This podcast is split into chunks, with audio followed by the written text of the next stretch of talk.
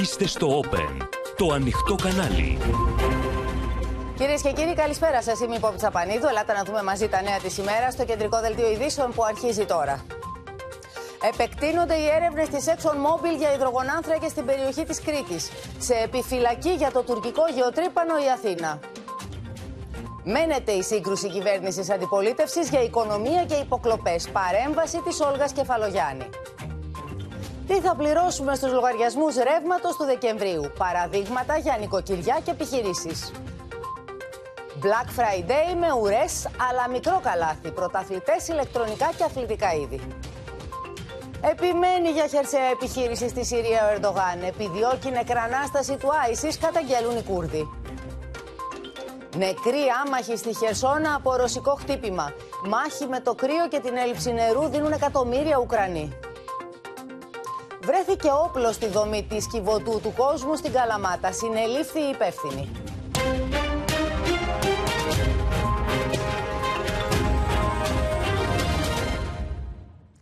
Μία ημέρα μετά την προαναγγελία της Άγκυρας, κυρίες και κύριοι, ότι βγάζει το πλωτό της γεωτρύπανο για γεωτρήσεις στη γαλάζια πατρίδα, όπως είπαν, η Ελλάδα επεκτείνει τις έρευνες για υδρογονάνθρακες νότια της Κρήτης σε μεγαλύτερη περιοχή, την οποία αναμένεται να δεσμεύσει με μια νέα ναύτεξ μέσα στι επόμενες ημέρες. Η Αθήνα διαμηνύει ότι δεν πρόκειται να ανοιχθεί καμία παραβίαση των κυριαρχικών της δικαιωμάτων. Νοτιότερα επεκτείνονται οι έρευνες για υδρογονάνθρακες από την ExxonMobil στην περιοχή της Κρήτης μετά από αίτημα που υπέβαλε η εταιρεία με στόχο να κτηνογραφήσει 11.000 τετραγωνικά χιλιόμετρα έναντι των 6.500 του στόχου που όριζε αρχική ναύτεξ.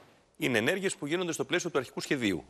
Εξελίσσεται και η διεύρυνση της περιοχής, πάντοτε εντός των ορίων της εθνικής δικαιοδοσίας. Βασίζονται σε ένα άρτια μελετημένο σχέδιο, το οποίο προχωρά με βάση το χρονοδιάγραμμα, με βάση τα ευρήματα που γίνονται στις έρευνες. Η εξέλιξη αυτή έρχεται μια μέρα μετά την προαναγγελία από την Άγκυρα νέων τουρκικών γεωτρήσεων με το Αμπτούλ Χαμίτ Χάν στη γαλάζια πατρίδα. Η Τουρκία είστε βέβαιο ότι αν αυτό συμβεί, δηλαδή αν επεκταθεί η ναύτεξ, θα συνεχίσει και πάλι να παραπονιέται, αλλά δεν μπορεί να κάνει συγκεκριμένες κινήσεις, διότι η περιοχή εκείνη έχει καθοριστεί από νόμιμες συμφωνίες, οι οποίες δεν έχουν κάνει νομικό κοινό που θα μπορούσε να πατήσει οποιοδήποτε για να τις αμφισβητήσει. Την ίδια ώρα, η υπογραφή της Ελληνογυπτιακή Συμφωνίας έχει προκαλέσει οργή στην Άγκυρα, με τον εκπρόσωπο του κόμματος Ερντογάν να εξαπολύει χιδέα επίθεση εναντίον της Ελλάδας. Bu bir dış, bu bir devletin dış politikası değil. Bu bir çadır dış, dış politikası. Tamamen Türkiye karşıtlığına, Erdoğan karşıtlığına konumlanmış kullandıkları dil hiçbir şekilde saygın olmayan. Η Ελλάδα αποτελεί πυλώνα σταθερότητας στην Ανατολική Μεσόγειο και συμμετέχει σε σχήματα πολυμελούς συνεργασίας, ενώ παράλληλα είναι έτοιμη να αντιμετωπίσει οποιαδήποτε απειλή.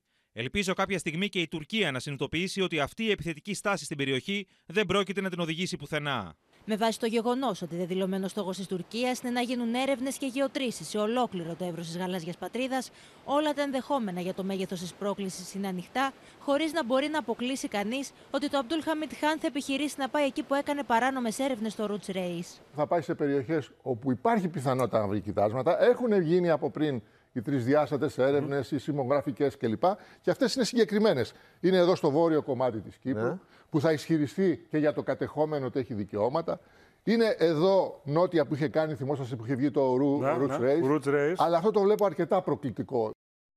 Έχει σημασία λοιπόν η χρονική συγκυρία, η χρονική στιγμή που η Ελλάδα αποφασίζει να επεκτείνει τις έρευνες για υδρογονάνθρακες στα νότια της Κρήτης από την ExxonMobil και πάμε στην Αλεξία Τασούλη διότι κρύβει και ένα συμβολισμό αυτό. Ποια είναι η διπλωματική του σημασία; Μαρία Ζαχαράκη, καλησπέρα και σε σένα. Η Μαρία είναι σε σύνδεση από την Κωνσταντινούπολη. Αλεξία. Λοιπόν, είναι μια κίνηση με ισχυρότατο πολιτικό συμβολισμό που δείχνει ότι η Ελλάδα δεν μπαζαρεύει τα κυριαρχικά της δικαιώματα και δεν υποκύπτει στις απειλές της Άγκυρας. Δεν είναι στην πολιτική της της ε, Ελλάδα οι ρητορικές εξάρσει όπως αυτές που είπε η Άγκυρα ότι θα χαράξουμε όλη τη γαλάζια πατρίδα. Είναι λοιπόν θέμα χρόνου, ενδεχομένως και αύριο, να εκδοθεί η δεύτερη ναύτεξ στο ίδιο θαλάσσιο οικόπεδο νοτιότερα της ε, Κρήτης. Οι συντεταγμένες είναι έτοιμες έτοιμες. Απομένει η τελική έγκριση από το Υπουργείο Εξωτερικών για να δημοσιοποιηθεί από την Ιδρογραφική Υπηρεσία του Πολεμικού Ναυτικού. Τώρα, στο χάρτη, όπως βλέπετε, στο νοτιότερο κομμάτι του οικοπαίδου, η Λιβύη το 2019 είχε αντιδράσει με διάβημα, ισχυριζόμενη τότε ότι εμπίπτει σε δική της περιοχή δικαιοδοσίας. Εκείνο το κομματάκι το οποίο έχουμε κυκλώσει είναι η γωνία, η νοτιοανατολική γωνία στην, ε, στο οικόπεδο αυτό το οποίο έχει χαραχθεί. Στο θαλάσσιο οικόπεδο αυτό λοιπόν. Δεν αποκλείεται λοιπόν τώρα και πάλι να αντιδράσει η Τρίπολη, υποκινούμενη ασφαλώς από την ε, Τουρκία. Είναι ένα ενδεχόμενο που εξετάζει η Αθήνα, γι' αυτό και είναι σε επιφυλακή, διότι η τουρκική προκλητικότητα απόπη, το έχουν πει και δημόσια η τουρκική πλευρά, οι απειλές τους φτάνουν και μέχρι την Κρήτη. Δεν αποκλείεται λοιπόν επί του πεδίου να έχουμε αντίδραση στην ευρύτερη περιοχή. Είναι ένα σενάριο που είναι πάνω Μάλιστα. στο τραπέζι. Να σε ευχαριστήσουμε πολύ. Να πάμε και στη Μαρία Ζαχαράκη στην Κωνσταντινούπολη για να δούμε, Μαρία, αν υπάρχει κάποια αντίδραση από την α, Τουρκία. Η οποία Τουρκία, βεβαίως, η ηγεσία της είναι πολύ απασχολημένη για να καλύψει το, το, το κενό που έχει αφήσει και αυτή η συμφωνία που έκανε η Ελλάδα με την Αίγυπτο, που τους έχει καθίσει πολύ βαριά, είναι η αλήθεια, αν κρίνει κανείς από τις δηλώσεις τις δημόσιες που ακούμε το τελευταίο διάστημα. Μμμ.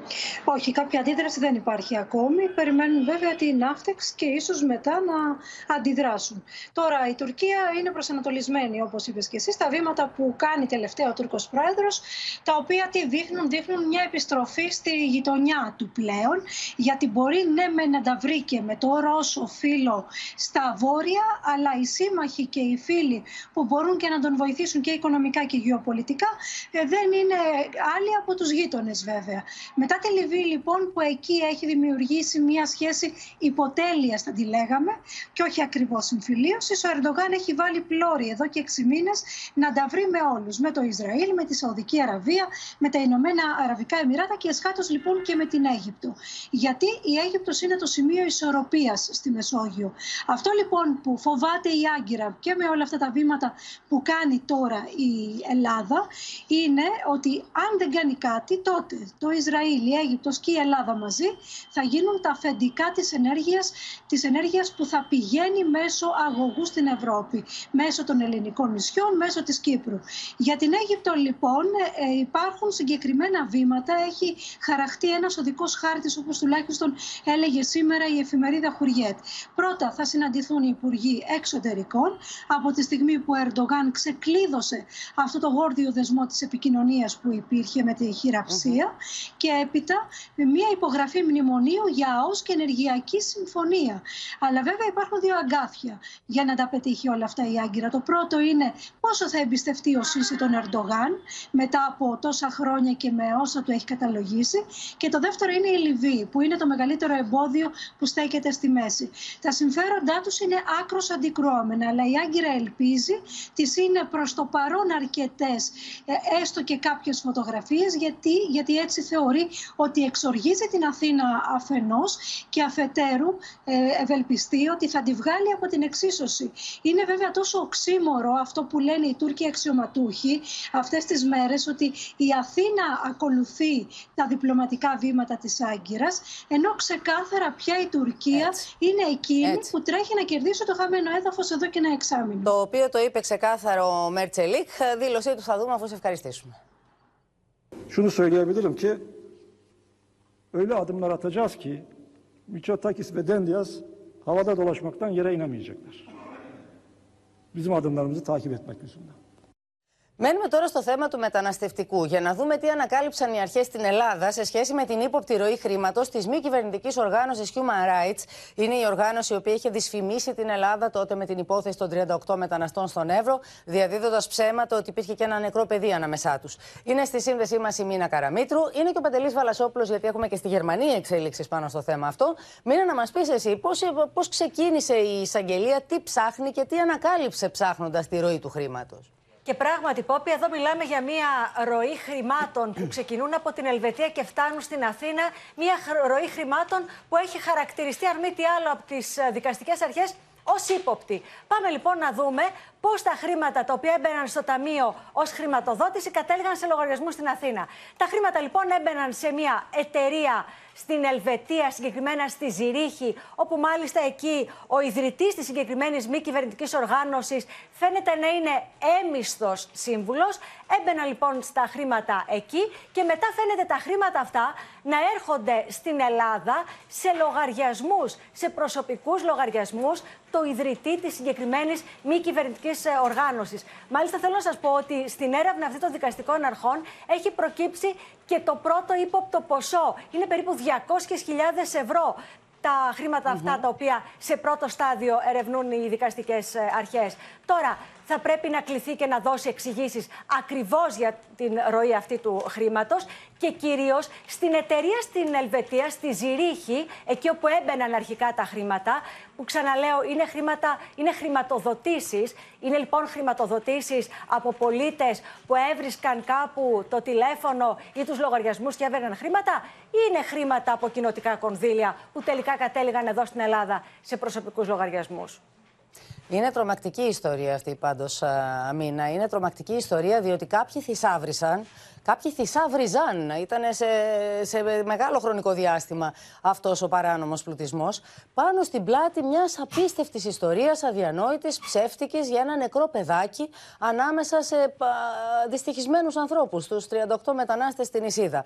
Αυτή την ιστορία λοιπόν που είχε δυσφημίσει στη χώρα μας για πολύ μεγάλο χρονικό διάστημα, την είχε αξιοποιήσει και το Σπίγκελ, βασιζόμενο, να σε ευχαριστήσουμε μήνα και να πάμε στον Παντελή, βασιζόμενο και στα όσα μετέδιδε και Έλληνας δυστυχώς δημοσιογράφος στο περιοδικό το οποίο περιοδικό άρχιζε να αναρτά ιστορίες, άρχισε να δημοσιεύει ιστορίες σε βάρος της χώρας μας. Όταν συνειδητοποίησε το λάθος, γιατί μετά από πολύ καιρό επιμονής του πάνω σε αυτό, συνειδητοποίησε το λάθος πολύ πρόσφατα, κατέβασε τις ιστορίες αυτές, αλλά το λάθος παντέλη είχε γίνει. Η κοινή γνώμη της Γερμανίας είχε ήδη δηλητηριαστεί με αρνητικά αισθήματα κατά της Ελλάδας. Τώρα η Βέλτ τα βάζει με το Σπίγκελ για αυτή τη συμπεριφορά. Και δεν είναι μόνο η Βέλτ, Πόπη. Υπάρχουν πολλά δημοσιεύματα στο γερμανικό τύπο τελικά. Είναι η FATS, η Frankfurt Allgemeine Zeitung, είναι το Focus, είναι το Bild, είναι η Tagesspiegel. Είναι σχεδόν σύσσωμος ο γερμανικός τύπος ένα... δηλαδή. Ολόκληρος ο γερμανικός τύπος και όλοι μιλάνε για ένα φιάσκο του Spiegel το οποίο έχει πλήξει πάρα πολύ την αξιοπιστία του Πώς έγινε αυτό το πράγμα, ότι δεν υπήρξαν εσωτερικοί έλεγχοι για τα όσα μεταδόθηκαν για την ιστορία του Εύρου, ότι δεν υπήρξε τελικά ούτε καν, ε, όχι μόνο νεκρός, δεν ξέρουμε καν αν υπήρξε αυτό το κορίτσι. Η Μαρία είναι μια πάρα όχι, πολύ... Ξέρουμε ότι δεν υπήρξε αυτό το κορίτσι. Ξέρουμε ε, ότι η οικογένειά του, όταν ρωτήθηκε πού έχει ταφεί το παιδί, είπε ότι δεν μας λείπει κανένα παιδί. Έχουμε όλα τα παιδιά μας στη ζωή μαζί μας. Αλλά και μιλάμε επίσης για ένα περιοδικό παντελή, το οποίο δεν είναι ένα τυχαίο περιοδικό. Μιλάμε για το μεγαλύτερο περιοδικό της Γερμανίας, το πιο έγκριτο περιοδικό. Ένα περιοδικό που στηρίζεται σε μια πολύ δυνατή ομάδα τεκμηρίωσης των ρεπορτάζ πριν αυτά δημοσιευτούν, πριν αναρτηθούν, πριν δηλαδή φτάσουν στα μάτια των Γερμανών αλλά και του παγκόσμιου κοινού αναγνωστών. Και αυτό λένε τώρα τα υπόλοιπα γερμανικά μέσα. Τι έγινε, δεν ε, τεκμηριώθηκε σωστά, πώς τους ξέφυγε έτσι αυτό το θέμα που έχει πλήξει την αξιοπιστία αυτού του μεγάλου, το μεγαλύτερο ευρωπαϊκό περιοδικό αυτή τη στιγμή; Κάνει βέβαια εσωτερικούς ελέγχους, λέει αυτή τη στιγμή το περιοδικό. Επίσης η Welt αναφέρει, όπως και ένα άλλο περιοδικό, το Median Insider, ότι ο κύριος Μηταράκης και το Ελληνικό Υπουργείο, ε, Υπουργείο Μετανάστευσης έστειλε επιστολές στο Σπίγκελ ζητώντας να μπει και η άλλη άποψη, κάτι στο οποίο το Σπίγκελ δεν έδωσε σημασία, ούτε όμως το Channel 4 το βρετανικό. Η ελληνική πλευρά προσπάθησε πολλές φορές να πει και τη δική της άποψη, όμως τελικά κατάληξαν όλα αυτά σε ένα πραγματικό φιάσκο που έχει πλήξει αυτό το μεγάλο περιοδικό που αυτή τη στιγμή έχει γίνει θέμα συζήτησης μεγάλης και στη Γερμανία. Πάνω απ' όλα, πάντως, Παντελή, έπληξε μια ολόκληρη χώρα και τους κατοίκους της. Έπληξε την Ελλάδα βεβαίως, η ιστορία αυτή. Να σε ευχαριστήσουμε πάρα πολύ. Ελάτε τώρα στην εσωτερική δισογραφία, κυρίες και κύριοι, να δούμε τι γίνεται στο πολιτικό σκηνικό. Στήριξη των αδυνάμων στην κρίση, αλλά χωρίς κινδύνους για τη δημοσιονομική ισορροπία, υποσχέθηκε ο Πρωθυπουργός. Η κυβέρνηση αναζητά τρόπους να ενισχύσει το εισόδημα των οικοκυριών απέναντι σε αυτό το κύμα ακρίβειας, διασταυρώνοντας τα ξύφη της με την αντιπολίτευση σε αυτό το πεδίο, στο πεδίο δηλαδή της καθημερινής ζωής των πολιτών. Από τη μια η ακρίβεια και από την άλλη οι πληστηριασμοί πρώτης κατοικίας. Τα δύο στοιχεία εξελίσσονται σε πολιτική πρέσα για την κυβέρνηση, η οποία αναζητά τρόπο να αντιμετωπίσει τη δύσκολη συγκυρία στηρίζοντας τους αδύναμους, αλλά με μέτρο, όπως τόνισε ο Πρωθυπουργός. Πιστεύω ότι οι πολίτες αναγνωρίζουν συνολικά την προσπάθειά μας. Νιώθουν ότι η πολιτεία είναι δίπλα τους, ε, ότι εξαντλεί όλες τις ε, δυνατότητες τις οποίες ε, έχουμε, αλλά ταυτόχρονα δεν είμαστε καθόλου διατεθειμένοι. Μια κυβέρνηση που στοχεύει να εφαρμόσει ακραία νεοφιλελεύθερα και άρα αντιλαϊκά μέτρα δεν διστάζει να αξιοποιήσει κάθε μέσο προκειμένου να επιβληθεί. Να αποδώσει ο βασικός δρόν του πολιτεύματος, δηλαδή οι πολίτες, τις ευθύνες για αυτή την ηθική, οικονομική και δημοκρατική κατάπτωση που βιώνει η χώρα. Να απαλλαγεί δηλαδή από την κυβέρνηση της Νέας Δημοκρατίας. Η παρέμβαση Μητσοτάκη για την οικονομία έρχεται την ώρα που η κυβέρνηση καλείται να αντιμετωπίσει αποτελεσματικά τις αυξήσεις των τιμών σε βασικά είδη, στα καύσιμα αλλά και στην ενέργεια. Σε δύο τελευταίες δημοσκοπήσεις, της Pulse και της Metron Analysis, η ακρίβεια καταγράφεται στο νούμερο ένα πρόβλημα για τα νοικοκυριά και τους πολίτες. Παράλληλα, πολιτικό κόστος αποφέρει στην κυβέρνηση και η υπόθεση του βουλευτή Πάτσι, την οποία ακολούθησαν λίγες ημέρες μετά οι απίστευτες εικόνες από την έξωση της δημοσιογράφου Ιωάννας Κολοβού από την πρώτη κατοικία της έπειτα από πληστηριασμό. Οι επισημάνσεις για τους πληστηριασμούς πρώτης κατοικίας έχουν πλέον και γαλάζιο χρώμα. Πραγματικά θα πρέπει να διασφαλίσουμε ότι η πρώτη κατοικία ε, όσο είναι δυνατόν θα προστατεύεται ακόμα και ε, με, το, με το πλαίσιο που ισχύει σήμερα. Ο Πρωθυπουργός υποστήριξε στο Υπουργικό Συμβούλιο ότι ο φετινός προπολογισμό έχει έντονα κοινωνικό πρόσημο. Ακούσαμε και στο ρεπορτάζ ότι το νούμερο ένα πρόβλημα που αντιμετωπίζουν οι πολίτες σήμερα είναι η ακρίβεια. Ένα πρόβλημα που εντοπίζεται στις τσέπες όλων μας. Το ζούμε στο πετσί μας καθημερινά. Πάμε να δούμε λοιπόν πώς θα το χειριστεί αυτό η κυβέρνηση στο δρόμο για τις εκλογές όταν αυτές γίνουν. Με τη Σοφία Βασουλάκη και τον Χρήστο Τσιγούρη που είναι μαζί μας. Σοφία, ξεκινώντας με σένα, έχουν αυτό το αποθεματικό στην κυβέρνηση του ενός δις. Με αυτό θα πορευτούν στο δρόμο τις εκλογές; Πόπη, στην κυβέρνηση γνωρίζουν πολύ καλά ότι υπάρχει πρόβλημα. Υπάρχει πρόβλημα στην ελληνική κοινωνία και οι μισθοί καθημερινά ροκανίζονται από τον πληθωρισμό. Εκτός λοιπόν των ε, κονδυλίων που έχουν προπολογιστεί για το 2023 για μισθούς και συντάξεις, η κυβέρνηση κρατάει και μια άμυνα. Κρατάει μια πισινή, θα έλεγα, ένα γκουμπαρά ενός δισεκατομμυρίου ευρώ. Ε, αυτό είναι το όπλο της απέναντι στην ακρίβεια. Αυτό είναι το όπλο που θα χρησιμοποιήσει από τον καινούριο χρόνο Κυρίως όμως για τους ευάλωτους, όπως καταλάβαμε σήμερα από τη σημερινή εισήγηση του Πρωθυπουργού στο Υπουργικό Συμβούλιο, που θα τη χρησιμοποιήσει από τον καινούριο χρόνο, όπως καταλαβαίνουμε, πιθανώς σε μια επιταγή ακρίβειας, σε ένα food pass, ε, στα καύσιμα, ίσως αν ανέβει κι άλλο το πετρέλαιο. Κυρίως όμως για τους αδύναμους, κυρίως για τους ευάλωτους και ό,τι απομείνει στη συνέχεια για τους υπόλοιπους εξημών ε, μετρούν πολύ καλά και διαβάζουν τις δημοσκοπήσεις α, Πόπη. Ε, τις είδες και εσύ τις τελευταίες ημέρες. Όλες οι δημοσκοπήσεις λένε ότι το μείζον θέμα των πολιτών είναι η ακρίβεια. Είναι ένα θέμα που πλήττει την κυβέρνηση, είναι αγκάτσι την κυβέρνηση, τη φτύρει καθημερινά δηλαδή. Υποστηρίζουν όμως ότι η, η όποια φθορά της στο θέμα της ε, διαχείρισης της οικονομίας, την όποια φθορά της δεν την καρπώνεται ο ΣΥΡΙΖΑ και όσοι ε, δι, δυσανασχετούν, όσοι είναι δυσαρεστημένοι, μπαίνουν στη σφαίρα της γκρίζας ψήφου. Μπαίνουν στο δεν ξέρω, δεν απαντώ, μπαίνουν στους αναποφάσεις τους. Να σε ευχαριστήσουμε πολύ και να πάμε στο Χρήστο με αυτή τη διαπίστωση. Λοιπόν, δεν καρπώνει το ΣΥΡΙΖΑ τη διαφορά. Τι λένε στο ΣΥΡΙΖΑ γι' αυτό; Το ΣΥΡΙΖΑ, όπως είναι αναμενόμενο, διαβάζουν διαφορετικά κάποια συγκεκριμένα ποιοτικά στοιχεία των δημοσκοπήσεων. Υποστηρίζουν ότι είναι ορατές πλέον οι ρογμές στο κυβερνητικό σχήμα, στην εικόνα της κυβέρνησης. Και αυτές έχουν αφετηρία την αντιλαϊκή πολιτική. Την ίδια ώρα εντείνουν τα θέματα, είδαμε τη σύγκρουση για τις υποκλοπές, εντείνουν από την Κουμουνδούρου την πίεση στα θέματα της καθημερινότητας. Πανθομολογούμενο ότι η ακρίβεια είναι το μεγαλύτερο πρόβλημα αυτή τη στιγμή για τα, για τα ελληνικά νοικοκυριά. Και το επόμενο διάστημα θα έχουμε ερωτήσεις, κοινοβουλευτικές δραστηριότητες, πρωτοβουλίες με ένα κύριο στόχο. Να αποδείξουν ότι αυτή η ακρίβεια που μαστίζει τα νοικοκυριά είναι ακρίβεια έργο Μητσοτάκη και δεν έχει αφετηρία τον πόλεμο στην Ουκρανία. Είδαμε σήμερα τον κύριο Χαρίτση, για παράδειγμα, το Μεάρχη Ανάπτυξης, να λέει ότι η Ελλάδα είναι η μόνη χώρα στην Ευρώπη με τιμή αμόλυβδη πάνω από τα 2 ευρώ. Την ίδια ώρα, πάντα στο θεσμικό επίπεδο, οι υποκλοπές είναι το άλλο θέμα. Θα έχουμε μια πολύ πλούσια εβδομάδα σε γεγονότα και σε συγκρούσεις. Ε, θα επιμείνουν στο θέμα της διαφάνειας, της αντιμετώπισης της διαφθοράς. Καθώς Πόπι, ε, ε, το μόνο ίσο στοιχείο στο οποίο προηγείται ο Αλέξης Τσίπρας του Πρωθυπουργού με βάση ευρήματα τελευταίων δημοσκοπήσεων είναι η αντιμετώπιση της διαφθοράς. Και θεωρούν ότι οι υποκλοπές είναι ενδεικτικές αυτού του κόστου θα που πληρώνει η μείνουμε, κυβέρνηση. θα μείνουμε στις υποκλοπές και σε ευχαριστούμε πολύ. Η κόντρα, λοιπόν, κυρίες και κύριοι, για το θέμα των υποκλοπών μεταφέρεται στην Επιτροπή Θεσμών και Διαφάνειας της Βουλής. Οι πληροφορίες, μάλιστα, υποστηρίζουν ότι ο τέο Γενικός Γραμματέας του Πρωθυπουργού, ο κ. Γρηγόρης Δημητριάδης, θα δώσει το παρόν σε συνεδρία της Δευτέρας. Η αντιπολίτευση από την πλευρά της ετοιμάζεται να ζητήσει ακόμη και τη βίαιη προσαγωγή των επιχειρηματιών που έχουν εκλειθεί, σε περίπτωση που αυτοί δεν παραστούν αυτοπροσώπως, ενώ νέα βέλη για τους κυβερνητικούς χειρισμούς στην πολύκροτη υπόθεση εκτόξευσε η Όλγα Κεφαλογιάννη. Αυτοπροσώπως αναμένεται σύμφωνα με πληροφορίες να παρουσιαστεί στην Επιτροπή Θεσμών και Διαφάνειας τη Δευτέρα ο τέος Γενικός Γραμματέας του Πρωθυπουργού Γρηγόρης Δημητριάδης, ενώ φουντώνει η πολιτική κόντρα για το αν θα πρέπει να διαταχθεί βίαιη προσαγωγή στους τρεις επιχειρηματίες Λαβράνο, Μπίτζιο και Ντίλιαν, εάν τελικά δεν εμφανιστούν στη συνεδρίαση της Επιτροπής. Ο Μητσοτάκης παρακολουθούσε την ξαδέρφη του, τη γυναίκα του, τη γραμματέα του, ανθρώπους που είναι μαζί μια ζωή. Δευτέρα θα καλέσετε με βία προσαγωγή αν κάποιος δεν προσέλθει. Μπορεί να γίνει αυτό; Μπορεί να γίνει, βεβαίως. Για δημοκρατική κατάπτωση της χώρας, κάνει λόγο σε άρθρο του Αλέξη Τσίπρα, σημειώνοντας ότι απαιτείται προοδευτικό σχέδιο για τη θωράκιση των δημοκρατικών θεσμών. Μια εξουσία που αισθάνεται ότι είναι ανέλεγκτη και δεν διστάζει ακόμη και να χρησιμοποιεί πρακτικές που μας πηγαίνουν σε πολύ σκοτεινές εποχές, όπως οι παρακολουθήσεις δημοσιογράφων και πολιτικών αντιπάλων, που μάλιστα συντονίζονται από το γραφείο του ίδιου του Πρωθυπουργού μέσω του διευθυντή του. Για διαφανέ και συγκεντρωτικό μοντέλο που ευνοεί τη διαφθορά, κατηγορεί την κυβέρνηση ο Νίκος Ανδρουλάκης.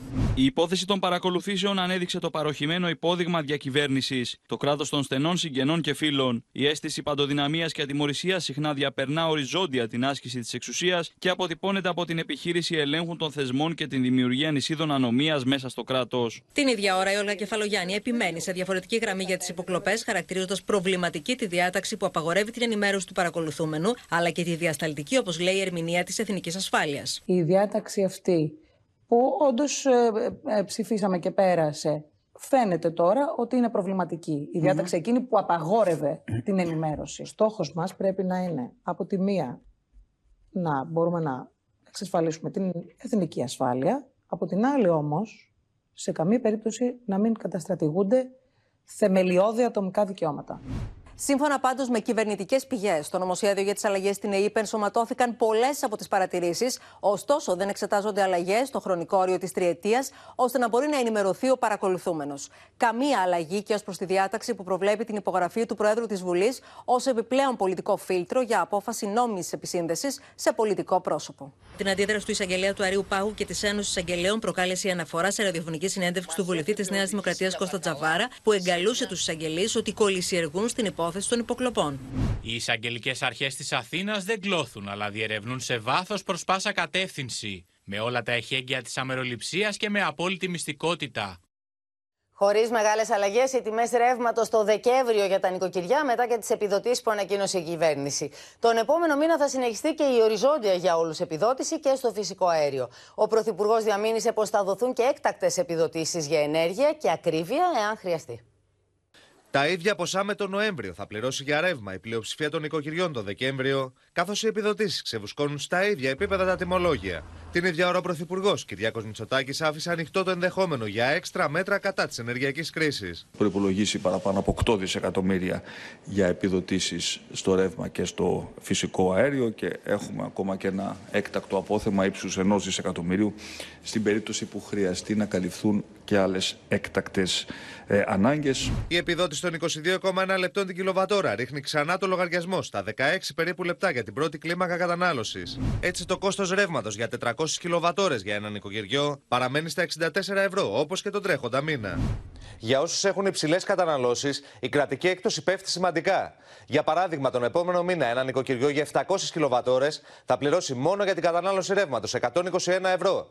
Αν πιάσει το στόχο εξοικονόμησης κατά 15% θα πληρώσει 111 ευρώ, καθώς ισχύει το μπόνου για μείωση κατανάλωσης.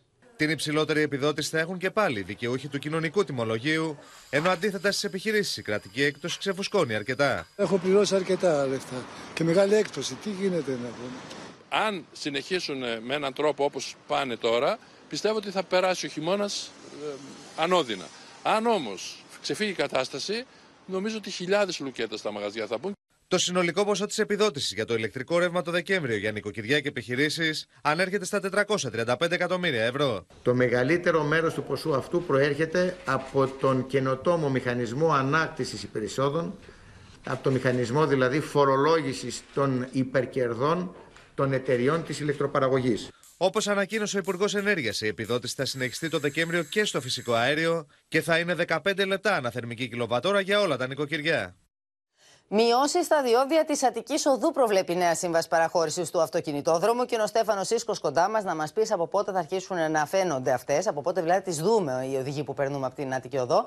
Ωστόσο, να μην βιαστούμε να χαρούμε, γιατί. Όχι ακόμα, γιατί πρέπει να περιμένουμε λίγο περισσότερο από ένα χρόνο. Από το 2024 αναλαμβάνει είναι νέα αυτό που εταιρεία. λέμε το καλό πράγμα αρχίζει να γίνει. Θα γίνει όμως, γιατί είναι σίγουρο πως θα γίνει, το προβλέπει η νέα σύμβαση. Από το 2024 αναλαμβάνει νέα εταιρεία τη διαχείριση του οδικού άξονα και είναι υποχρεωμένη σύμφωνα με τη νέα σύμβαση να προχωρήσει σε μειώσεις για τα επιβατικά αυτοκίνητα. Από 2 ευρώ και 80 λεπτά που πληρώνουμε σήμερα για κάθε διέλευση θα πέσει στα 2 ευρώ και 50 λεπτά πάλι για κάθε διέλευση για τα ε, επιβατικά αυτοκίνητα όπως ισχύει μέχρι σήμερα. Είχαν πέσει και στο τραπέζι το ΤΑΕΠΕΔ, είχε προτείνει να υπάρξουν κειμενόμενα διόδια ανάλογα με την ώρα διέλευσης. Δηλαδή, αν έμπαινε τις ώρες αιχμής ο οδηγός, να πλήρωνε υψηλότερο κόμιστρο. Ωστόσο, αυτό απομακρύνθηκε γιατί οι οδηγοί που χρησιμοποιούν κάθε μέρα τον, ε, τον αυτοκινητόδρομο θα πλήρωναν πάρα πολύ μεγάλα ποσά. Το ΤΑΕΠΕΔ έχει δώσει τη νέα σύμβαση παραχώρησης που έχει διάρκεια για 25 έτη στις 8 εταιρείες που διεκδικούν τον οδικό άξονα και περιμένουμε να γίνουν οι προσφορές και τρέχει ο διαγωνισμός για να προχωρήσει η παραχώρηση. Να σε ευχαριστήσουμε πάρα πολύ.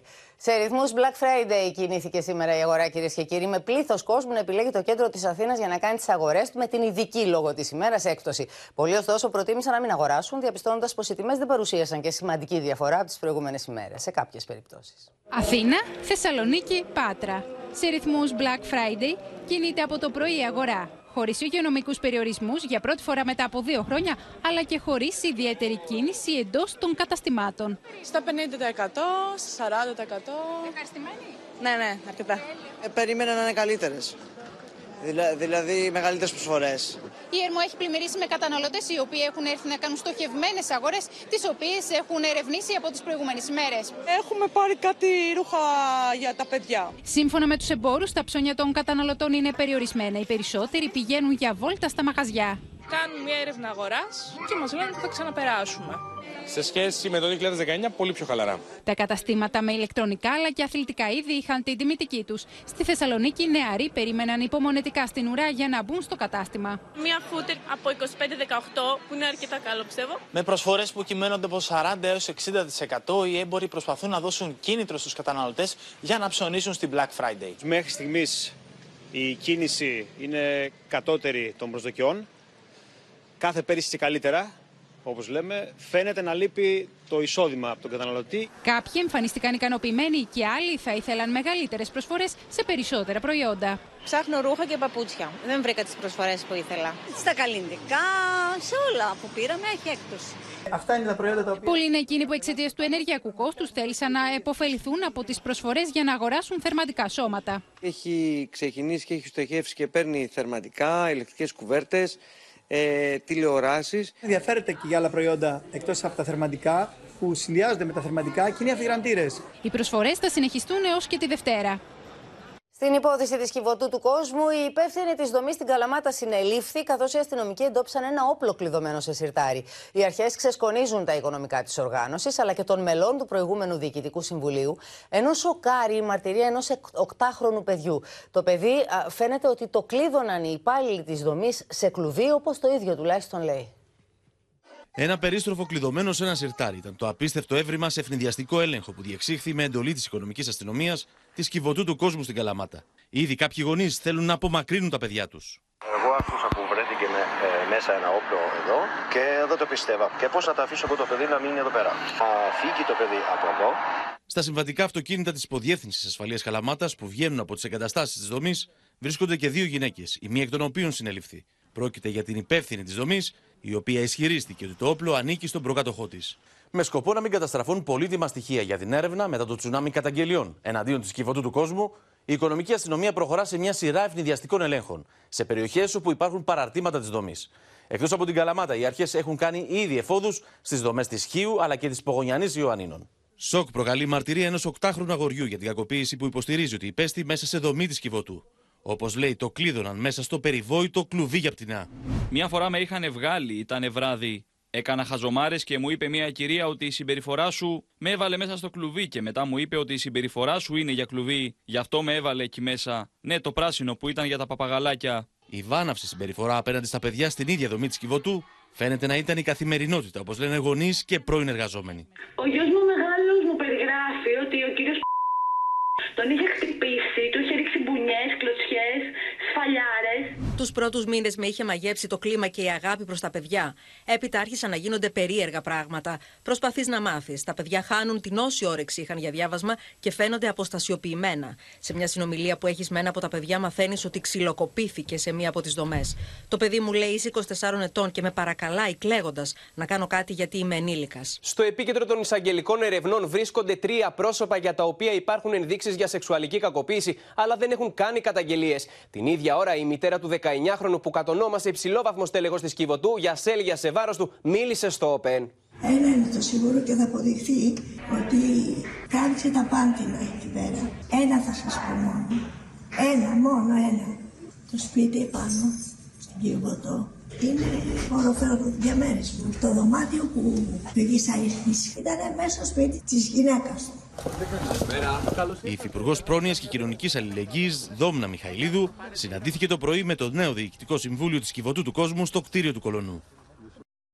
Έχουμε όμως και εξέλιξη πάνω στο θέμα αυτό. Θα τη δούμε με τον Γιώργο Κρατημένο. Θα καλωσορίσουμε κοντά μας και την Αναστασία Αργυριάδου από τη Θεσσαλονίκη. Γιώργο, όταν το Διοικητικό Συμβούλιο πήγε να συνεδριάσει στη δομή της Κιβωτού εδώ στην Αθήνα, βρήκε μπροστά του την πρεσβυτέρα, η οποία μένει στη δομή.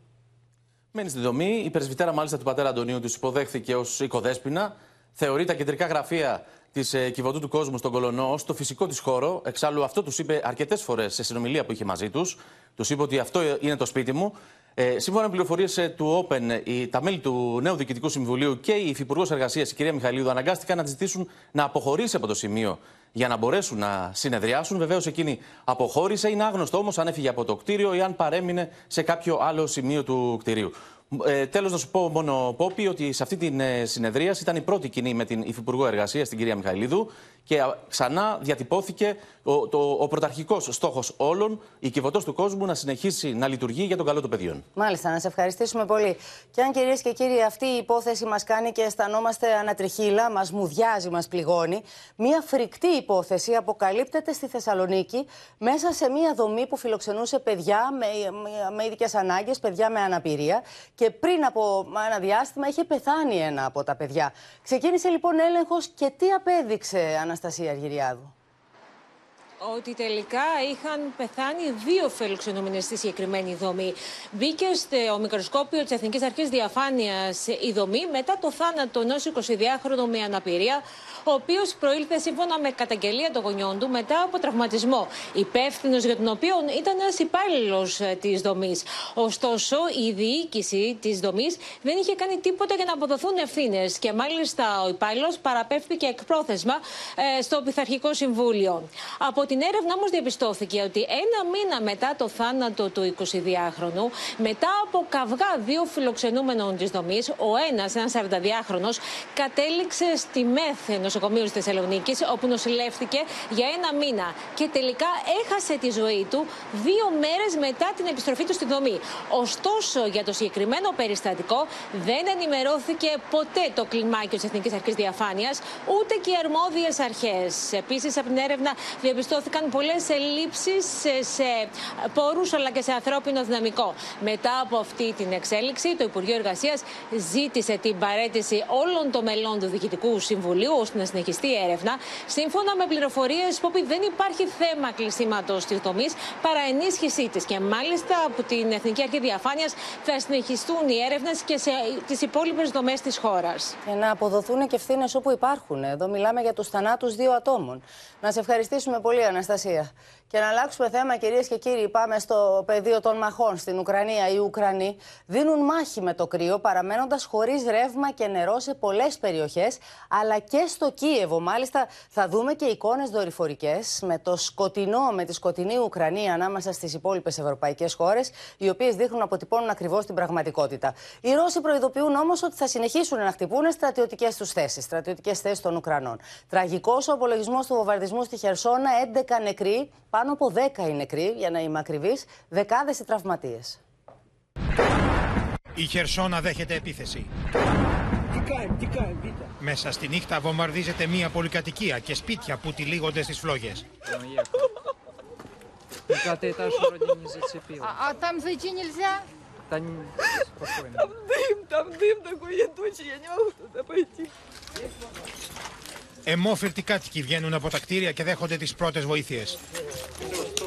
Απολογισμός των νέων βομβαρδισμών, τουλάχιστον 10 νεκροί και 55 τραυματίες. И были такие, как, как искры, искры. Много искр было.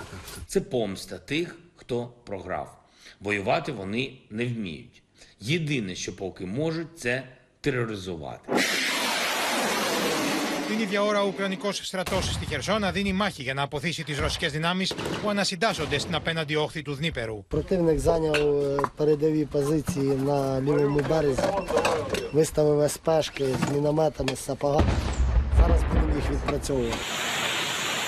Τουλάχιστον 15 είναι οι περιφέρειες στην Ουκρανία που βρίσκονται στο σκοτάδι. Δορυφορικές φωτογραφίες από την NASA πριν και μετά τη ρωσική εισβολή δείχνουν το μέγεθος της καταστροφής στο δίκτυο ηλεκτροδότησης από τους ρωσικούς βομβαρδισμούς. Στο Κίεβο, το 50% της πόλης δεν έχει ρεύμα. Εκτεταμένα είναι τα προβλήματα και στην υδροδότηση. Κάτοικοι στέκονται μέσα στο ψύχος για λίγο νερό.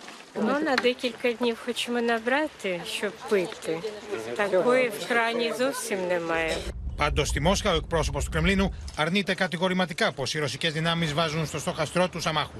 Ударов по социальным объектам как не было, так и нет. Этому уделяется особое внимание. Что касается целей, которые прямо или косвенно имеют отношение к военному потенциалу, η απειλή λοιπόν μιας ανθρωπιστικής κρίσης θεωρείται πάνω από την Ουκρανία. Πάμε στους συναδέλφους. Είναι η Αδαμαντία Λιόλιου μαζί μας από την α, Μόσχα, ο Θανάη Αυγερινό. Ξεκινώντας με σένα, Αδαμαντία, για να δούμε τι συμβαίνει στη Χερσόνα, όπου οι εικόνες που είδαμε είναι τραγικές. Και έχει αυξηθεί η υπόπη σύμφωνα με την τελευταία ενημέρωση ο αριθμός των νεκρών. Πλέον είναι 15 τα θύματα από τους βομβαρδισμούς που είχαμε από χθες το βράδυ και σήμερα το πρωί. 35 οι τραυματίες, ανάμεσά τους και παιδιά. Και μάλιστα ο κυβερνήτης της πόλης απομακρύνει τους ασθενείς από τα νοσοκομεία της Χερσόνας και πιο συγκεκριμένα παιδιά από παιδιατρικό νοσοκομείο μετακινούνται, απομακρύνονται προς τον Νικολάευ, ενώ και 100 ασθενείς από ψυχιατρικό νοσοκομείο μετακινούνται, απομακρύνονται για την ασφάλειά τους προς την Οδυσσό. Το βασικό που επικρατεί είναι να αποφύγουν οι άνθρωποι οι άμαχοι της περιοχής τους βομβαρδισμούς. Και ενώ όλα αυτά συμβαίνουν με τις δραματικές αυτές εικόνες που βλέπουμε στην Χερσόνα, το βασικό πρόβλημα της Ουκρανίας παραμένει το ενεργειακό. Για ε, τρίτο συνεχές 24ωρο έχουμε διακοπές ε, του ρεύματος σε όλη την χώρα και στο Κίεβο, όπως ενημερώνουν οι αρχές. Και μάλιστα είναι σημαντικά τα μηνύματα και οι προειδοποιήσεις Πόπι ότι υπάρχουν κάποια σημεία που μπορούν οι κάτοικοι να μετακινηθούν για να έχουν ε, θέρμανση εκεί και να μπορέσουν να φορτίσουν τα κινητά τους τηλέφωνα και να έχουν επικοινωνία, να έχουν ε, δίκτυο. Και κλείνοντας, να αναφέρουμε ότι ο Ραφαέρ Γκρόση, ο επικεφαλής του Διεθνού Οργανισμού Ατομικής Ενέργειας, προειδοποιεί μετά από τους βομβαρδισμούς στο ενεργειακό σύστημα και την αποσύνδεση ουσιαστικά ότι είχαμε κλειστούς πυρηνικούς σταθμούς, ότι υπάρχει μεγάλη αστάθεια στο ενεργειακό κομμάτι και στους πυρηνικούς σταθμούς της Ουκρανίας. Να σε ευχαριστήσουμε πολύ για να πάμε στο Θανάση Ευγερινό στη Μόσχα. Δείχνουν αποφασισμένοι οι Ρώσοι να συνεχίσουν τους βομβαρδισμούς, Θανάση. Καλησπέρα από τη Μόσχα. Ο ηγέτης των Ρωσόφωνων του Ντονιέτσκ, ο Ντενή Πουσίλιν, για πολλωστή φορά τις τελευταίες ημέρες λέει ότι οι ρωσικές δυνάμεις προωθούνται σε όλα τα μέτωπα της ευρύτερης περιφέρειας του Ντονιέτσκ και μάλιστα ανέφερε ότι ετοιμάζονται να επιτεθούν στην Αυντεύκα. Είναι ένα από τα σημαντικότερα οχυρά των στρατευμάτων του Κιέβου, όπως περιγράφεται οχυρωνόταν όλα τα τελευταία 8 χρόνια του εμφυλίου στη χώρα αυτή και είναι από τα πλησιέστερα στην πόλη του Ντονιέτσκ. Θετικές για τη Ρωσία ειδήσεις ανακοινώνει και το Ρωσικό Υπουργείο Άμυνας, το οποίο έκανε λόγο για τουλάχιστον 300 μισθοφόρους που έπεσαν νεκροί στις μάχες τα τελευταία 24 ώρα έξω από το Χάρκοβο και στην περιφέρεια του Ντονιέτσκ. Οι μισθοφόροι κατά τη ρωσική πλευρά πολεμούσαν μαζί με το στρατό του Κιέβου και βέβαια ίσως δεν είναι καθόλου τυχαίο ότι υπογραμμίζεται το γεγονός πως κυρίως πρόκειται για Πολωνούς. Θέλοντας να απαντήσουν προφανώς και στην κριτική που έχει ασκηθεί στην ηγεσία του Υπουργείου Άμυνας της Ρωσίας για την ποιότητα του εξοπλισμού και την όλη διαδικασία της επιστράτευσης, ανακοινώθηκε ότι επιβλήθηκε ποινή πέντε χρόνων φυλακή σε πρώην στέλεχος του Υπουργείου Άμυνας της Ρωσίας, που ήταν αρμόδιος για τις προμήθειες και κατηγορήθηκε για διαφθορά. Μάλιστα. Ο ΔΕ Βλαντίμιρ Πούτιν συνάντησε στην κατοικία του έξω από τη Μόσχα μητέρες Ρώσων στρατιωτικών. Ε, προσπάθησε να α, τις παρηγορήσει έλεγε ότι δεν βρίσκει λόγια να το κάνει. Είπε ότι καμία οικογένεια νεκρού ήρωα, όπως χαρακτήρισε όσους έπεσαν στα μέτωπα της Ουκρανίας, δεν θα ξεχαστεί. Ε, τις κάλεσε και αυτές και το ρωσικό λαό να μην πιστεύουν τις ψευδείς κυκλοφορίες που είναι όπλο, όπως είπε, στον πόλεμο αυτό και κυκλοφορούν στο διαδίκτυο. Ε, είπε ότι το παράδειγμα των γονέων ε, αυτών είναι η, αυτό που δίνει κουράγιο σε όσους πολεμούν γιατί αισθάνονται ότι δημιουργούν μια ασπίδα του λαού στον Ντομπάς και την Οβορωσία. Είναι η πρώτη φορά εδώ και καιρό που χρησιμοποιεί αυτό τον όρο. Μάλιστα. Προφανώς εννοεί τα εδάφη που έχουν ενταχθεί στην Ρωσία σύμφωνα με τις ρωσικές αποφάσεις και μάλιστα είπε ότι η ένωση με τον Ντομπάς έπρεπε να έχει γίνει πολύ νωρίτερα. Προφανώς έκανε και αυτοκριτική. Να σε ευχαριστήσουμε πολύ. Ο Ταγί Περδογάν, κυρίες και κύριοι, συνεχίζει να απειλεί τη Συρία με χερσαία εισβολή για τη δημιουργία μιας ζώνης ασφαλείας κατά μήκος της νότιας συνοριογραμμής της Τουρκίας. Και συνεχίζει να βομβαρδίζει θέσεις Κούρδων μαχητών. Ένας από τους στόχους και ο καταβλισμός Αλχόλ, όπου μένουν συγγενείς τζιχαντιστών, με τους Κούρδους να τον κατηγορούν ότι παίρνει το χάος, νεκρανασταίνοντας τον Άισις. Μία ημέρα αφού η Ρωσία ζήτησε από την Τουρκία να μην προχωρήσει σε μεγάλης κλίμακας χερσαία επιχείρηση στη Συρία, ο Ερντογάν διαμηνύει ότι δεν εγκαταλείπει τη δημιουργία μιας ασφαλούς ζώνης κατά μήκος των συροτουρκικών συνόρων. En kısa sürede bu kuşağı batıdan doğuya tüm sınırlarımız boyunca tamamlayarak hem kendi vatandaşlarımızın ο Τούρκος πρόεδρος διαμηνύει ότι δεν θα ανεχθεί φωλιές τρομοκρατών εντός και εκτός των τουρκικών συνόρων, σε ένα μήνυμα με σαφή αποδέκτη τις Ηνωμένες Πολιτείες. Ο Αμερικανός πρέσβη στην Άγκυρα πρότεινε λίγο νωρίτερα στον Χουλουσία Κάρ να τραβηχτούν οι μαχητές των Κούρδων 30 χιλιόμετρα μέσα στη Συρία και η Τουρκία να μην προχωρήσει σε χερσαία επιχείρηση. Özellikle kendilerine yönelik en küçük bir saldırı olduğunda on binlerce kilometre öteden gelip ortalığı yıkanlar sınırımızın hemen dibinde yuvalanan teröristlere karşı müsamaha göstermemizi bizden bekleyemez. Τουλάχιστον 8 Κούρδοι μαχητέ πέφτουν νεκροί από τουρκικά πλήγματα στον καταβλισμό Αλχόλο που φιλοξενούνται οικογένειες μελών του Άισις. Από τον υποκουρδικό έλεγχο καταβλισμό φαίνεται ότι κατάφεραν να δραπετεύσουν συγγενείς μαχητών του αυτοποκαλούμενου Ισλαμικού κράτους, με την κουρδική πολιτοφυλακή να προειδοποιεί. Οι τουρκικές δυνάμεις επιτέθηκαν στον καταβλισμό για να βοηθήσουν δεκάδες χιλιάδες οικογένειες του Άισις να δραπετεύσουν. Όποιος δεν αντιδράσει στις τουρκικές επιθέσεις υποστηρίζει την αναγέννηση του Άισις. Την ίδια ώρα, όλο και αυξάνονται οι μάχες μεταξύ του στρατού του Μπασάρα Λάσαντ και του υποστηριζόμενου από την Τουρκία Συριακού Εθνικού Στρατού, οι μαχητέ του οποίου έλαβαν διαταγή να βρίσκονται σε πλήρη επαγρύπνηση και ετοιμότητα. Πίσω στα δικά μας, γιατί έχουμε εξέλιξη της τελευταίας στιγμής στην Επιτροπή Θεσμών και Διαφάνειας. Είναι η Στέλλα Παπαμιχαήλ που έχει περισσότερα. Πόπι, έχουμε πληροφορία της τελευταίας στιγμής ότι προτίθεται να αντικατασταθεί από τα μέλη της Επιτροπής Θεσμών και Διαφάνειας ο βουλευτής της Νέας Δημοκρατίας, ο κύριος Κώστας Τζαβάρας. Σύμφωνα με πληροφορίες από περιβάλλον του ίδιου του κυρίου Τζαβάρα, είχε ο ίδιος ζητήσει την αντικατάστασή του από τη συνεδρίαση της Επιτροπής που θα γίνει τη Δευτέρα, mm διότι όπως λένε δεν ήθελε να έρθει σε κόντρα με την γραμμή της πλειοψηφίας για το θέμα των υποκλοπών. Ξέρουμε ότι ο κύριος Τζαβάρας έχει διαφοροποιηθεί σε πολλά ζητήματα, κυρίως για το θέμα του απορρίτου, να σας θυμίσω και στις προηγούμενες συνεδριάσεις των Επιτροπών. Σύμφωνα ωστόσο με πληροφορίες από το γαλάζιο στρατόπεδο, ο κύριος Τζαβάρα ζήτησε την αντικατάστασή του, διότι ε, αντιμετωπίζει κάποια προβλήματα υγείας. Το έχει ζητήσει επανειλημμένω και γι' αυτό έγινε αυτό ε, εφικτό. Να σε ευχαριστήσουμε πολύ, Στέλλα. Η Λένα Δροσάκη συνέχισε και σήμερα την κατάθεσή της στη δίκη του Πέτρου Φιλιππίδη, που κατηγορείται για ένα βιασμό και για δύο απόπειρες. Για πρώτη φορά ο κατηγορούμενος παρενέβη εκνευρισμένος την ώρα που κατέθεται η μάρτυρας. Μετά από 8 μήνες ακροαματικής διαδικασίας, η φωνή του Πέτρου Φιλιππίδη ακούγεται για πρώτη φορά στο δικαστήριο. Όταν η Λένα Δροσάκη, απαντώντα σε ερώτηση για το εάν έχει ακούσει για βιασμό άλλης κοπέλας από τον ηθοποιό, αναφέρθηκε σε μια περίπτωση την οποία όμως στη συνέχεια ανέρεσε χωρίς να την κατονομάσει, ο Φιλιππίδης φανερά εκνευρισμένος σηκώθηκε από τη θέση του. Νομικά δεν γίνεται αυτό. Αν γνωρίζετε κάτι, πρέπει να λέτε ονόματα, αλλιώς πείτε δεν γνωρίζω. Συγγνώμη, δεν ήξερα. Συγγνώμη, συγγνώμη, η σύζυγός του, μόλις τον είδε να σηκώνεται, του ζήτησε να ηρεμήσει και να καθίσει στη θέση του. Δευτερόλεπτα μετά, ο ηθοποιός ζήτησε συγγνώμη από το δικαστήριο για την αντίδρασή του.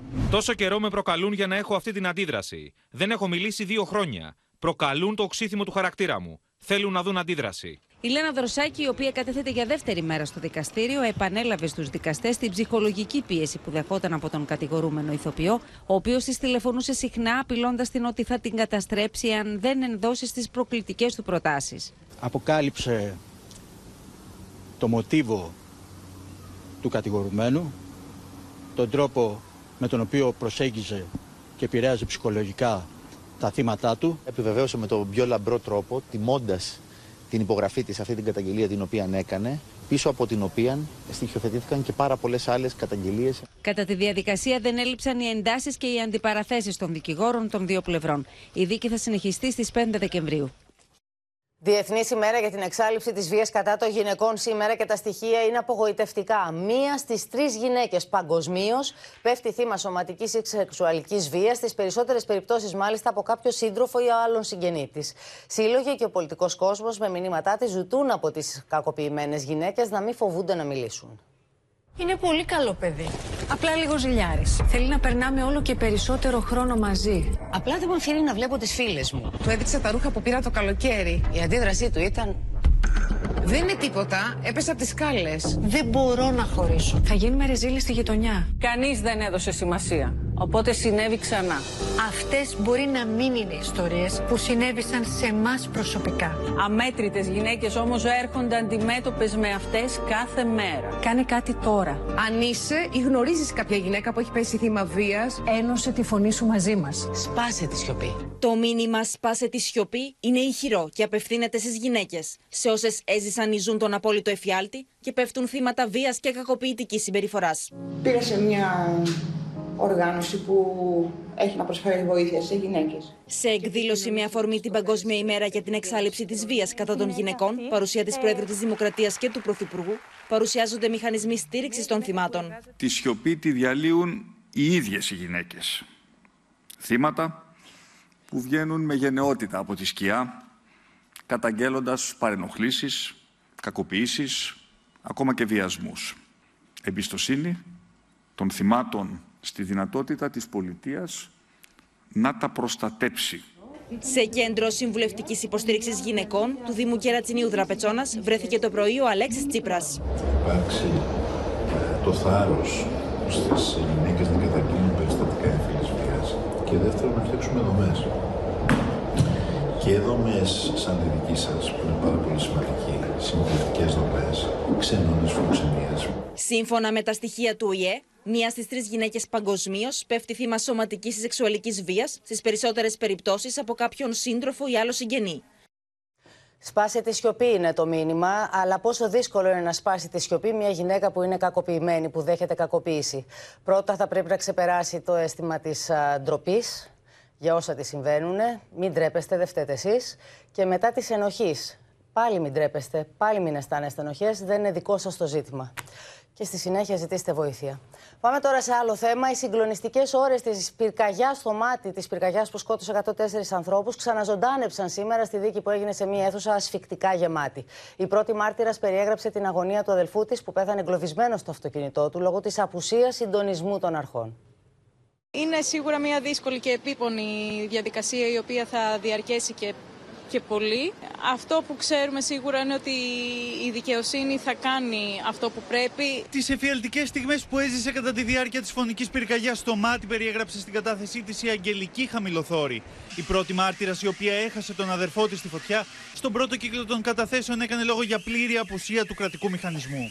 Ήταν τέσσερα σε βαθμό επικινδυνότητας εκείνη η μέρα. Δεν υπήρχε κανένα όχημα που θα μπορούσε να τους βοηθήσει, παρά μόνο κάποιοι εθελοντές. Ήταν στι τύχε τους αφημένοι οι άνθρωποι. Σε βαρύ κλίμα και σαν να μην πέρασε μία μέρα, ξεκίνησαν οι καταθέσεις των πρώτων μαρτύρων για τη φωνική πυρκαγιά στο μάτι. Οι συγγενείς νεκρών και εγκαυματιών που κατέκλυσαν την αίθουσα του δικαστηρίου ζητούν να προχωρήσει όσο πιο γρήγορα γίνεται η διαδικασία, ώστε να έρθει η δικαίωση για τους ίδιους και τις οικογένειές τους. Στην αίθουσα του δικαστηρίου βρέθηκαν και κάτοικοι του ματιού για τους οποίους το δικαστήριο επιφυλάχθηκε για το αν θα κληθούν να καταθέσουν. Εκείνο το απόγευμα έχασα τη μητέρα μου, την αδερφή μου και τα δύο πεντάχρονα δίδυμα νυψάκια μου. Την προηγούμενη Παρασκευή ε, το αξιότιμο δικαστήριο ε, πήρε την απόφαση ότι δεν νομιμοποιούμε να εκπροσωπήσω τα δύο κοριτσάκια. Για την ελληνική πολιτεία τα δύο κοριτσάκια δεν υπάρχουν. 104 ζωές χάθηκαν στο μάτι, στη Ραφίνα, στο Νέο Βουτζά στις 23 Ιουλίου του 2018 και αυτό είναι κάτι που φαίνεται να ξεχνιέται μέσα από διαδικαστικές ε, ε, διελκυστίνδες. Η διαδικασία θα συνεχιστεί την ερχόμενη Τρίτη ενώπιον του τριμελούς πλημελιωδικίου της Αθήνας. Μία δίκη η οποία δίνει μάχη με το χρόνο προκειμένου να προλάβουν να τελειώσουν όλοι οι μάρτυρες, οι καταθέσεις, τα πάντα όλα πριν εκπνεύσει ο χρόνος και παραγραφούν τα αδικήματα. Μένουμε σε περισσότερες ειδήσεις τώρα από τον κόσμο. Στη Σιέρα Λεόνε θα πάμε. Εκεί οι βουλευτές πιάστηκαν στα χέρια μέσα στο κοινοβούλιο, ενώ η Σαουδική Αραβία πλήττεται από φωνικές καταιγίδες. Εικόνες βιβλικής καταστροφής στην Τζέντα στη Σαουδική Αραβία. Οι δρόμοι έχουν μετατραπεί σε σαρωτικούς χυμάρου που παρασύρουν ό,τι βρουν. Η ταχύτητα του ανέμου φτάνει τα 250 χιλιόμετρα την ώρα. Αυτοκίνητα παρασύρονται από ρεύματα. Εκατοντάδες άλλα βρίσκονται βυθισμένα κάτω από το νερό. Μέχρι στιγμής, δύο άνθρωποι έχουν χάσει τη ζωή τους. Οι αρχές εκφράζουν φόβους για πολύ περισσότερους θανάτους. Η κακοκαιρία προκαλεί εκτεταμένες ζημιές στις υποδομές. Διασώστες προσπαθούν κάτω από αντίξωες συνθήκες να σώσουν όσους έχουν παρασυρθεί από τους ορμητικούς χυμάρους. Η στάθμη του νερού ανεβαίνει με αποτέλεσμα τα ορμητικά νερά να προκαλέσουν υλικές ζημιές. Η κακοκαιρία δημιουργεί μεγάλα προβλήματα και στην ηλεκτροδότηση. Σκηνές χάους επικρατούν στη Σιέρα Λεόνε. Το κοινοβούλιο έχει μετατραπεί σε πεδίο μάχης. Βουλευτές κυβέρνησης και αντιπολίτευσης έρχονται στα χέρια και ανταλλάσσουν μπουνιές και κλωτσιές. Όλα ξεκίνησαν όταν οι βουλευτές διαφώνησαν έντονα μέσα στη Βουλή για τις επικείμενες αλλαγές στο εκλογικό σύστημα. Χρειάστηκε η παρέμβαση της αστυνομίας, ούτως ώστε να ηρεμήσουν τα πνεύματα, ενώ οι βουλευτές που συμμετείχαν στα έκτροπα οδηγήθηκαν εκτός της κοινοβουλευτικής αίθουσας. Με μια μεγάλη γιορτή, παρουσία πλήθους καλεσμένων, εκπροσώπων του πολιτικού κόσμου, της τοπικής αυτοδιοίκησης αλλά και κατοίκων, τα άσπρα σπίτια παραλίας Διστόμου μετασχηματίστηκαν και επίσημα στην πρώτη έξυπνη πόλη της Ελλάδας με την ενέργεια της Μυτιλινέω. Στην πρώτη κοινότητα που κατοικούν εδώ και περισσότερα από 50 χρόνια οι εργαζόμενοι του ιστορικού εργοστασίου αλουμίνιων της Ελλάδος, μπαίνουν οι βάσεις για τις πόλεις του μέλλοντος, που θα είναι ενεργειακά αυτάρκης, προσιτές και γιατί όχι έξυπνες. Τα άσπρα σπίτια της παραλίας Διστόμου μετασχηματίστηκαν και επίσημα στην πρώτη έξυπνη πόλη της Ελλάδας με την ενέργεια της Μυτιλινέω. Η παρουσίαση έγινε την Τετάρτη από τον πρόεδρο και διευθύνοντα σύμβουλο της εταιρείας Ευάγγελο Μυτιλινέο. Οραματιζόμαστε όχι απλώς να κάνει πιο έξυπνες τις πόλεις μας, αλλά να τις κάνει πιο φιλικές, πιο πράσινες και πιο βιώσιμες. Για μας λοιπόν ήταν αυτονόητη αυτή η επιλογή η ανάπτυξη με όρους αηφορίας και βιωσιμότητας. Εγώ πάντως να ξέρεις έκλεισα για φαγητό πιο μετά. Α, ωραία. Έλα πάμε. Με δώσε μου μισό. Τι κάνεις εκεί; Βαθμολογώ την επισκευή που έγινε στο σπίτι. Πρόκειται για μια πόλη που ζει και αναπνέει μέσα από τους ανθρώπους της, έχοντας παράλληλα ως προτεραιότητα την τεχνολογική της αναβάθμιση. Η νέα πλατφόρμα Μυτιλινέος Smart Cities οραματίζεται μια ενεργειακή κοινότητα με ψηφιακές καινοτομίες που στοχεύουν στη βελτίωση της ποιότητας ζωής, στην ενίσχυση των επιδόσεων και την αποδοτική εμπλοκή των πολιτών. Θέλουμε να δημιουργήσουμε κάτι το οποίο οι πολίτες και η κοινωνία θα το αντιληφθεί συνολικότερα, θα αντιληφθεί την ωφέλειά του, γιατί όπως είπαμε προηγουμένως, ωφέλεια που δεν γίνεται αντιληπτή δεν είναι ωφέλεια. Είναι μια μέρα γιορτής για μας και όχι μόνο γιατί καινοτομούμε σε αυτό το ιστορικό σημείο, αλλά επειδή η Μυτιλινέως προσθέτει στη δραστηριότητά της ένα ακόμα αντικείμενο, την πλατφόρμα Smart Cities. Να δεις τι παίζει εδώ γύρω, να φορτίσεις, να μπεις στο ίντερνετ. Η Μυτιλινέως αναλαμβάνει να κάνει πραγματικότητα αυτό που κάποτε μπορεί να φάνταζε αδύνατο. Ένα νέο κόσμο με ανεξάντλητες δυνατότητες, μέσα, ευέλικτες εφαρμογές και τεχνολογίες υψηλής νοημοσύνης.